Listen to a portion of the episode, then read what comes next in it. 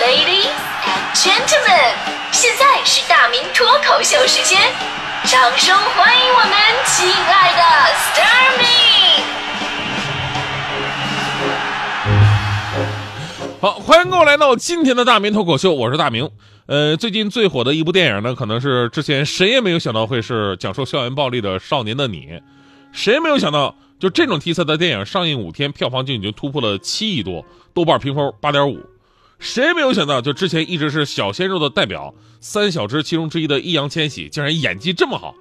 这在如今鲜肉都走带货路线的风潮之下，绝对是一股不可多得的清流啊！真正的凭实力圈粉了。当然，谁也没有想到，都已经奔三的这个周冬雨演中学生还是那么的像。所以那些身材瘦弱的姑娘们，不要为自己的身材自卑，你们可以用少女感来欺骗自己。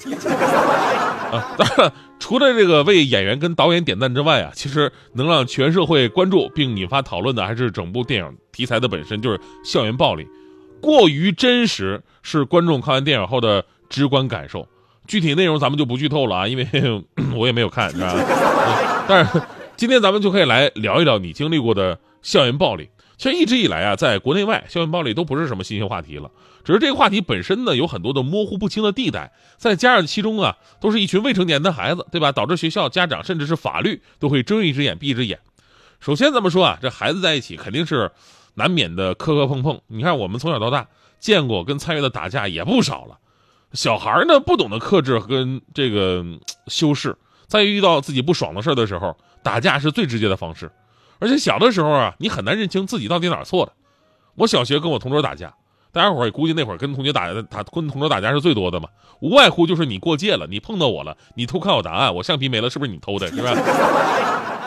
我当时一言不合跟我同桌在课堂上打起来了，当时老师罚我俩出去罚站去。下课老师问我你知道错了吗？我说我知道了。老师你错哪儿了？我说我我我不该占用上课时间打架，我应该下课打。于是我又站了一节课。因为那会儿不懂事儿啊，总觉得自己受委屈了、不爽了，就是要用打架来解决的。后来我发现，当我小学六年级长到一米七九的时候，就再没有打过架了。于是我总结出一个道理：国家打架是比实力，大人打架是比关系，小孩打架呢是比发育。而且小孩打架，包括学生打架，你你要是回头问他们，你打架的理由是什么？你图图点啥呢？你为啥打呀？其实根本不是任何原则性的问题，就很多理由特别的随意。我上学那会儿见过啊，俩人打架。是因为一个男生觉得另外一个男生总踩他影子，啊，于是产生了一种被侵犯的感觉。你踩我影子，我就打你。真的，欲加之罪，何患无辞？你还不如说我不喜欢跟我撞衫的人，而那边的心里是崩溃的。咱们穿的都是校服，也有罪吗？即使是升级到校园暴力，你究其原因，发生矛盾的理由啊，或者说我看你不顺眼啊，我就想归拢归拢你的理由，其实也是脑残般的简单。曾经有一个初中生打人的视频被刷屏了啊，被刷屏了。后来呢，问他打人的理由到底是什么呀？打人的理由是因为对方长得丑。真的，这这个视频我当时还看了。如果人家是真的长得丑，那也已经很可怜的一个事儿了。那你为什么还打人家呢？所以很简单，你可以想象到会有更多的校园暴力，是因为那是因为你长得好看，对吧？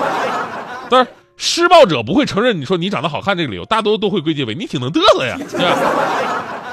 你看啊，就是刚才我们说了孩子打架的理由，但是接下来我们要明确一个问题，那就是孩子之间正常的摩擦和校园暴力之前的一个区别，或者叫校园欺凌之间的区别。这一直以来就是很多学校家长不想插手的一个借口。发生类似校园霸凌的事件了，施暴者的家长甚至学校的管理者都想息事宁人，都会这么说：“哎呀，这这这这没多大事儿，这孩子不懂事儿，他们打着玩的，对吧？”是你可以说施暴者他是打着玩的。那你能说被施暴者也是被打着玩的吗？哎呀，这么好玩的话，那哪天你跟你孩子也一起被打着玩玩呗？正是这样的托词，加上未成年人本身的法律定位，让校园暴力管理和认定上都变成了模棱两可的事儿。那么，首先咱们来确认一下这个校园暴力的定义。校园暴力啊，也叫校园欺凌，是指在校园内或者校园外，学生间一方个体或者群体单次或多次蓄意或恶意通过肢体、语言。或网络等手段实施欺负、侮辱，造成另一方个体或者群体身体伤害、财产损失或精神损害等的事件。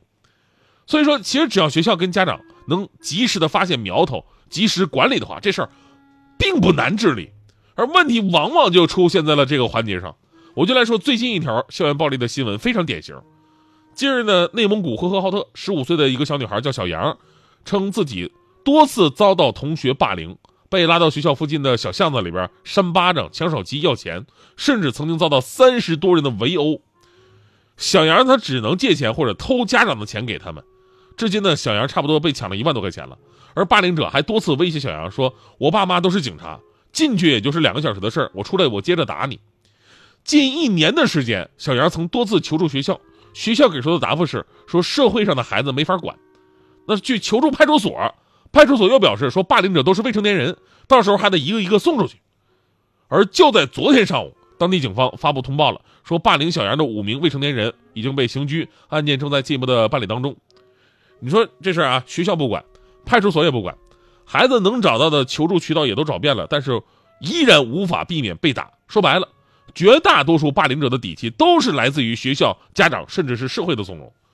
这事最讽刺的什么呢？最讽刺的是，霸凌一年没人管，啊，这事后来一上电视啊，立马那边就被刑拘了。哈哈哎呀，难道，哎，我我我真的是，所以有时候作为媒体人，我感觉好自豪啊！这是，我们真的能够解决问题，但是我们只收一份钱。而且校园暴力现在甚至不只是学生之间，以前有个段子啊，这个段子是这么说的：说一个孩子特别爱打架。特别爱打架，然后呢，他妈妈多次给人家什么赔礼道歉什么的。有一次特别郑重其事的教育自己的孩子，说：“你啊，你以后不能再跟同学打架了，你听不听知道？听不听话？”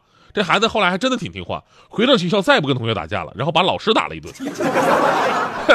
当时这是个段子，但是后来却有人把这段子变成了事实。就在最近，四川省眉山市一名十五岁的中学生，因为在校内骑车子被老师批评了，于是心生不满，在教室里边用砖头狠击老师头部，致其昏迷。该教师。现在还在重症监护室接受治疗，目前仍未苏醒。当地警方通报称，说该学生已经被公安机关刑事拘留了。因为鸡毛蒜皮点小事而暴力报复，真的有的青少年的抗挫折能力之弱，法律素养之低，可见一斑。但我们说这事儿啊，不仅是在中国，全世界的校园都有大量的暴力行为，有的比中国严重多了。你看，韩国国会二零一八年公布的校园暴力现状资料显示，在小学、中学当中，集体。暴力施暴者人数，二零一五年是两千五百八十二人，到了二零一七年增长到了五千一百七十六人，两年翻了一番啊，听好，这是施暴者，那受害者得多多出好几倍。还有日本政府二零一五年公布的儿童和青少年白皮书显示，近九成学生曾经遭遇到校园欺凌。而在以开放包容文化著称的加拿大，校园暴力问题也极其严重。在加拿大一项调查当中显示，四千名受访者当中，每十个高中的男生就有四个曾经遭到肢体上的袭击，甚至还遭受过武器上的威胁。所以呢，反过来说，如果你遇到了校园暴力，你会怎么办呢？以前啊，就是中国有一个大型网站啊，做过该项目的一个调查，得到的答案不是我们要的标准答案。但确实是很多人真实的心声，就像咱们刚才很多朋友发微信一样，那就是近百分之六十的网友选择了以暴制暴。其实我们说以暴制暴这个答案呢，我们都知道它的对错成分，这并不是最大的问题。最大的问题是什么呢？就是让网友们在面对校园暴力的时候，只能用以暴制暴的方式来解决。这是学校管理和家长以及地方司法部门需要认真反思的一个问题。我们在本来这个问题上有明确的法律条文是可以遵循的，是不用走到以暴制暴这一步的。那为什么还要用以暴制暴呢？当然，我们回过头说说，现在学校里的孩子绝大部分都是好孩子啊。孩子之前呢，呃，会有一些摩擦啊，摩擦也是很正常的一个现象。关键你如何引导？其实我们走进社会就知道，人脉社会，朋友多了路好走，而同学呀、校友啊，本身就是你不可多得的社会资源。所以在学校好好学习，也要好好处好关系。在纷繁复杂的城市社会，校园里的感情真的算是纯粹很多的了。所以咱们都不惹事儿啊，真有事儿和平解决。当然了，也有一种人啊，特别可恨，你知道吗？就是碎嘴子啊。其实呢，很多事儿没多大点事儿，鸡毛蒜皮的，但是啊，但架不着嘴碎。啊，这种人真的是你有的时候，你你你再和平，你都想揍他一顿，你都不觉得可怜。强哥从小就是，强哥从小学相声嘛，你知道学相声的。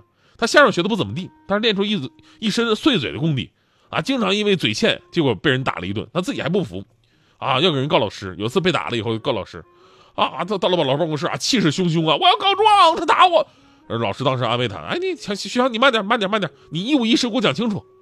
这时候强哥理直气壮地说：老师，你是不是傻？什么一五一十一五得五，二五才得十。老师说：答得好。